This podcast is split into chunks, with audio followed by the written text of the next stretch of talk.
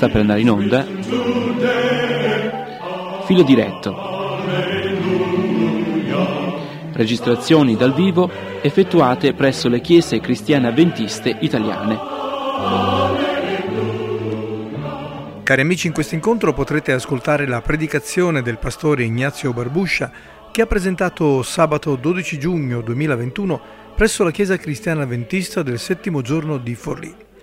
Il testo introduttivo della predicazione si trova nell'Evangelo di Matteo, al capitolo 18, dal versetto 1 in poi.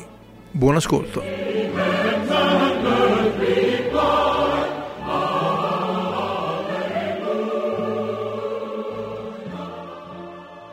Buon sabato. So che quando si dice Ignazio Barbuscia di solito ci si aspetta uno molto più grande, no? perché nella memoria di alcuni forse c'è ancora un altro Ignazio Barbuscia, quindi perdonate l'impatto visivo che magari per alcuni è ancora diverso. Anche io sono pastore, ok? E quindi insomma c'è, c'è questa, oltre il nome, c'è, c'è, anche questo percorso in comune che, che abbiamo fatto. È un piacere per me essere qui quest'oggi, poter condividere questo momento con voi, un momento di festa, come si diceva. Eh, penso che a nome della, della nostra famiglia, quindi allargata, no? Calà, Barbuscia, quest'oggi, eh, vogliamo dire un grazie alla comunità di Forlì che ospita un po' questo, questa, questa, giornata con un momento particolare, un momento che viviamo come famiglia in trasferta, no? dato che io vivo a, a Milano, eh, Stefano con mia sorella vivono a Potenza, alcuni nonni sono a Firenze, altri nonni sono a Forlì, insomma alla fine l'ombelico è, è Forlì per noi quest'oggi, quindi grazie alla comunità per la possibilità che ci ha dato quest'oggi di vivere questa festa, questa festa insieme. Prima di condividere un messaggio dalla parola di Dio, volevo chiedervi di chinare, chinare il capo per una, per una preghiera. Signore nostro Dio, ti siamo grati della possibilità di celebrare questo sabato insieme, di poterlo vivere insieme in questa comunità. Grazie per il privilegio che ci dai di poterci incontrare, di poterci riunire, di poter meditare sulla tua parola e per, Signore, la gioia che ci hai dato quest'oggi di poter rivedere alcuni fratelli, alcune sorelle e di poter, Signore, insieme, insieme a loro ricordare la cosa più bella, che è la fede che ci lega, ci unisce a te in attesa del tuo ritorno. Ti chiedo di predisporre nost- le nostre menti, i nostri cuori all'ascolto e di fare in modo che il tuo Santo Spirito possa essere qui in mezzo a noi quest'oggi. Te lo chiedo nel nome di Gesù. Amen. Allora, il messaggio che volevo condividere con voi quest'oggi, se volete in qualche modo avere il testo sotto gli occhi, si trova nel, nel Vangelo di Matteo al capitolo 18. So che questo capitolo della Bibbia è conosciuto per altri motivi, quando di solito si pensa a Matteo 18 si pensa a, a quello che riguarda un po' i rapporti, le relazioni tra, tra persone, così è, ma il testo, il primo versetto del capitolo 18 dice, in quel momento i discepoli si avvicinarono a Gesù dicendo, chi è dunque il più grande nel regno dei cieli? Questa è una domanda che i discepoli pongono, no? A Gesù, e Gesù ha l'arduo compito di dover, di dover rispondere, no?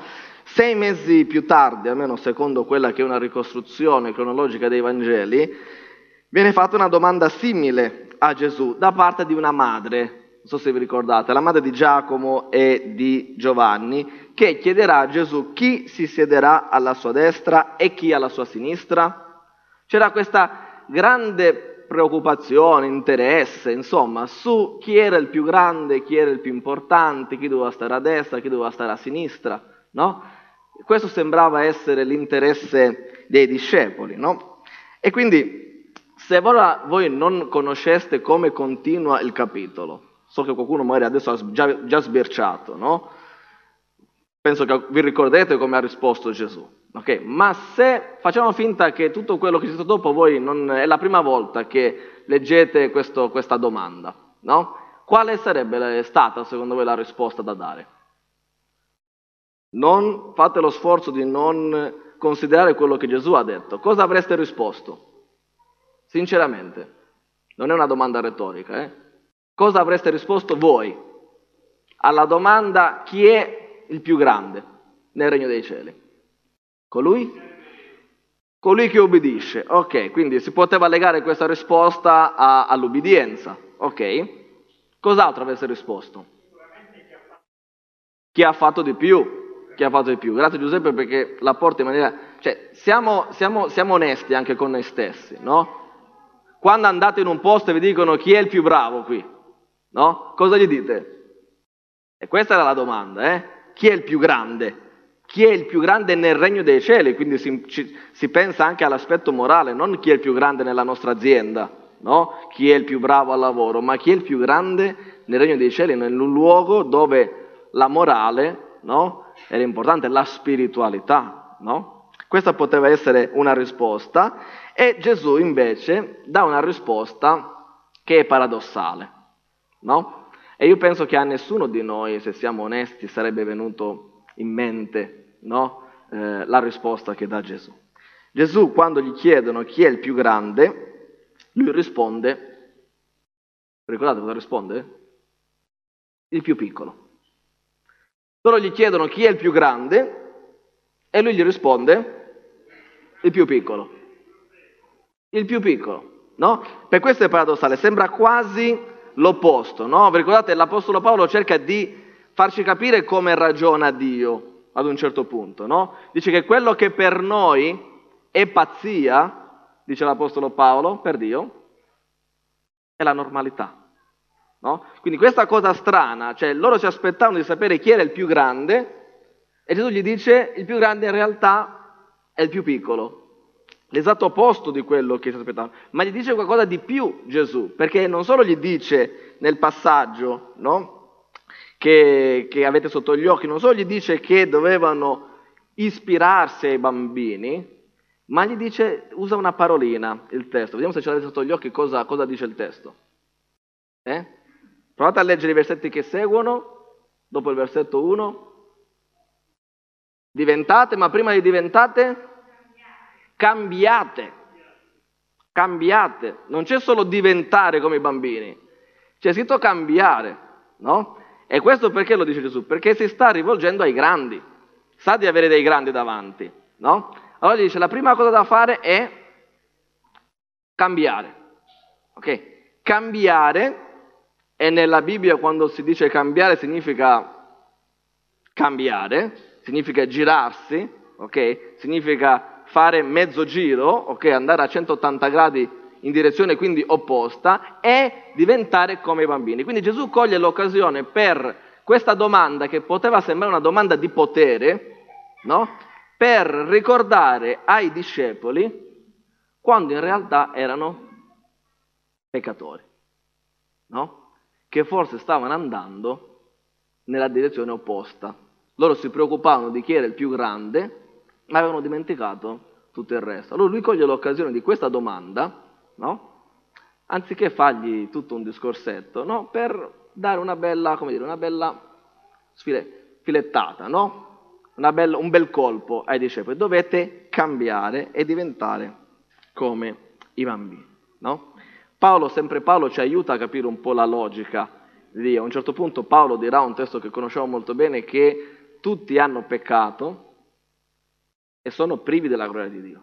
No? Gesù voleva accertarsi che i discepoli avessero compresa questa cosa qui e che se non si reputassero già perfetti, bravi, buoni, ubbidienti, semplicemente perché seguivano il Maestro. Non era quello lo scopo. No? Non so se voi, qual è il vostro Vangelo preferito? Eh, il mio Vangelo preferito è Marco, non so qual è il vostro. No? Eh, pensate, forse non ce l'avete nemmeno, ma se leggete i quattro Vangeli vi renderete conto che ogni Vangelo comunque ha uno stile leggermente diverso, no? Il mio preferito non è Marco perché è il più breve, ok? È Marco per lo stile che ha Marco, che secondo me è un po' più, c'è un po' di ironia in più. Marco, no? Fateci caso, provate a leggere Marco, adesso che vi ho dato questo suggerimento, e poi mi dite se è così oppure no. Marco la mette, lo stesso episodio lo racconta in maniera un pochettino più simpatica, secondo me. E dice così, Marco al capitolo 9, dice, giunsero a Capernaum e quando fu in casa domandò loro, di che cosa discorrevate per strada? No? Gesù quindi fa, ha sentito qual era il discorso che stavano facendo, no? Chi è il più grande, chi è il più piccolo. E dice nel versetto 34, essi tacevano perché per via avevano discusso tra loro chi fosse il più grande. No? Vedete Marco come aggiunge questo, questo particolare? No? C'è questo aspetto no, di Gesù che coglie in qualche modo in fragrante i discepoli. E allora il versetto 35 dice, allora sedutosi, chiamò i dodici e disse, se qualcuno vuole essere il primo, sarà l'ultimo di tutti e il servitore di tutti.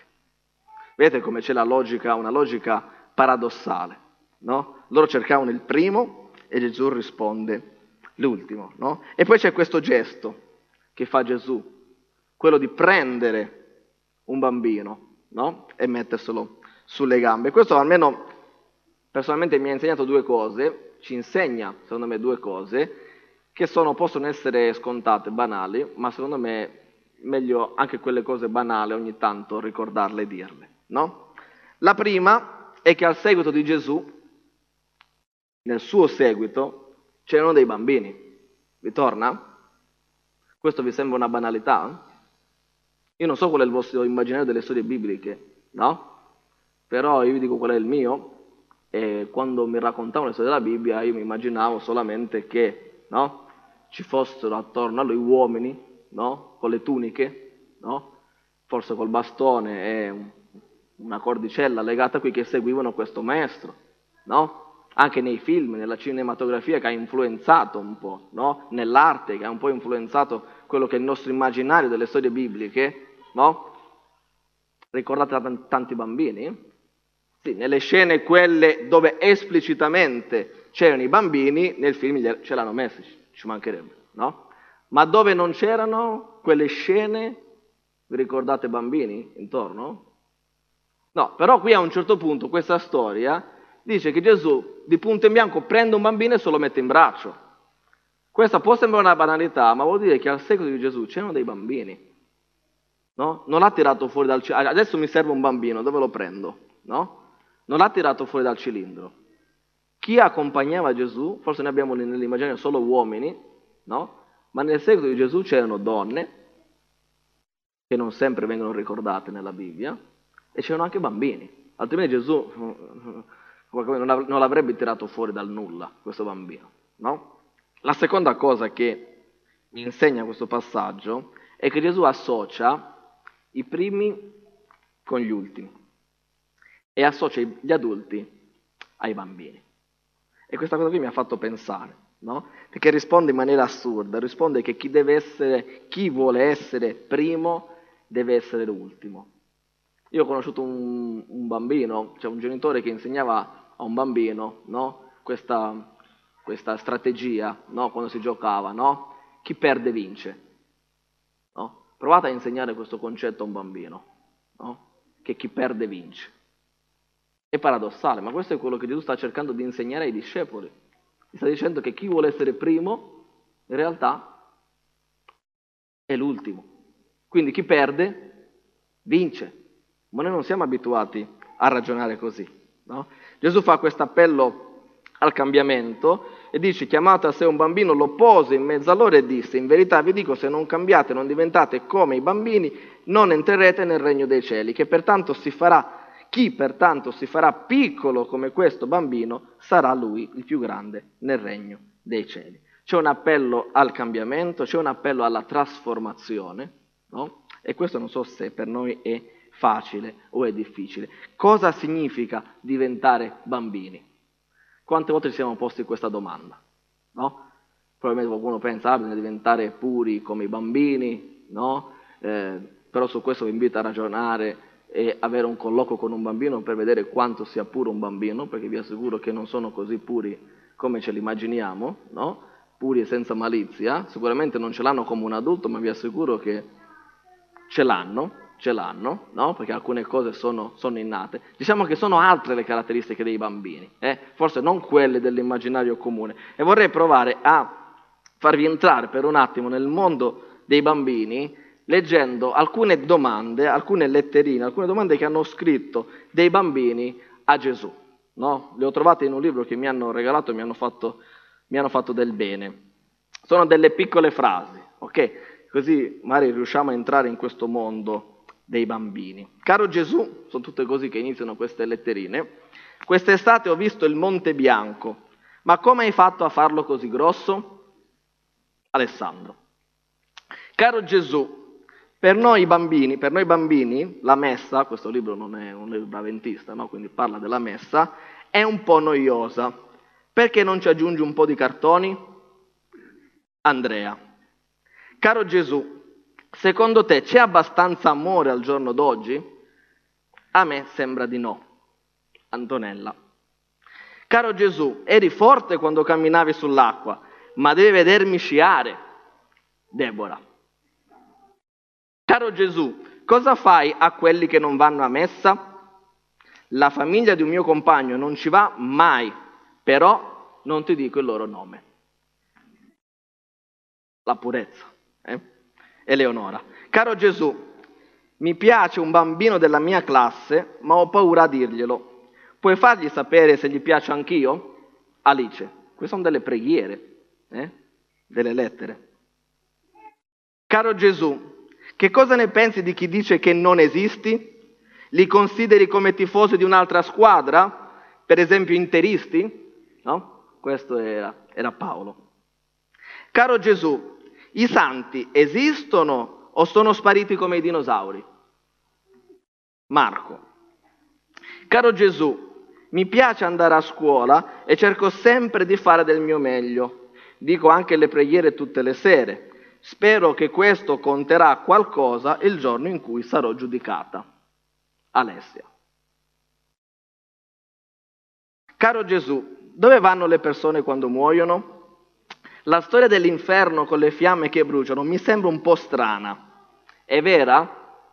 Andrea. Caro Gesù, io ti sento spesso molto vicino.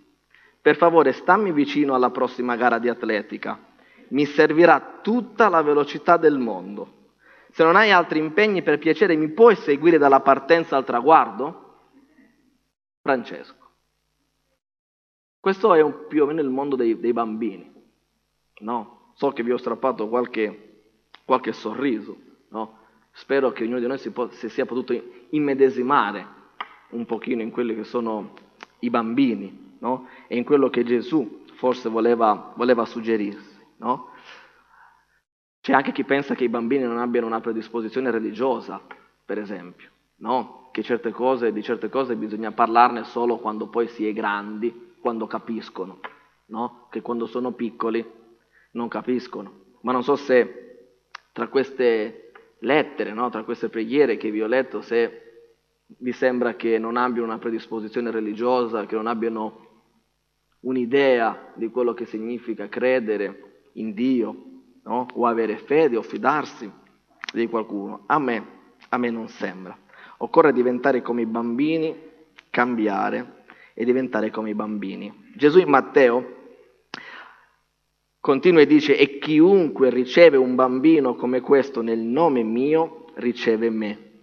Ma chi avrà scandalizzato uno di questi piccoli che credono in me, meglio per lui sarebbe che gli fosse appesa al collo una macina da mulino e fosse gettato in fondo al mare.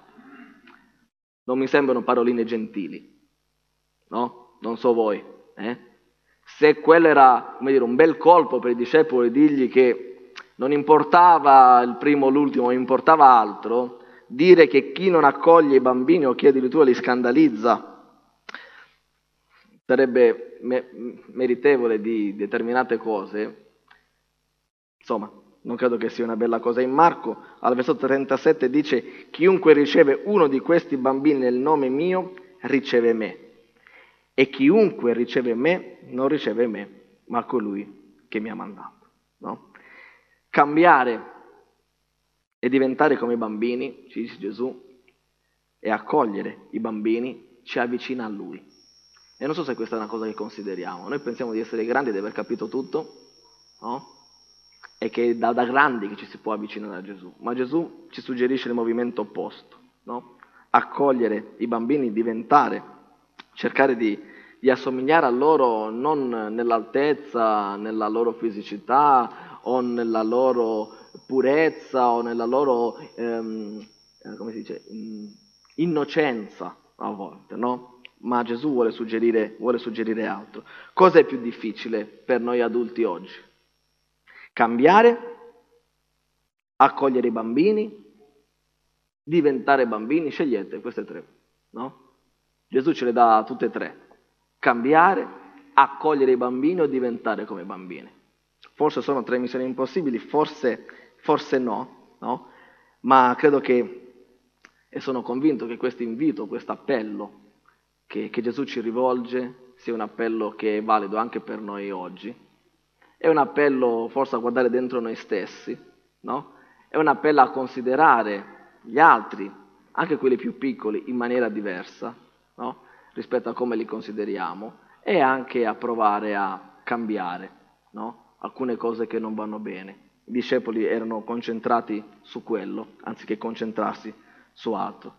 Che il Signore possa benedirci e possa aiutare ognuno di noi a cambiare, no? E laddove non, non riusciamo magari a cambiare e a diventare come un bambino, che ci possa aiutare quantomeno ad accoglierli, a saperli accogliere così come sono, per poterci anche avvicinare a Lui.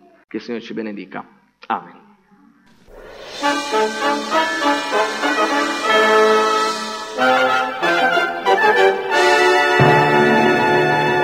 Christ the Lord is risen today. Alleluia. Abbiamo trasmesso Filo diretto. Registrazioni dal vivo effettuate presso le chiese cristiane avventiste italiane.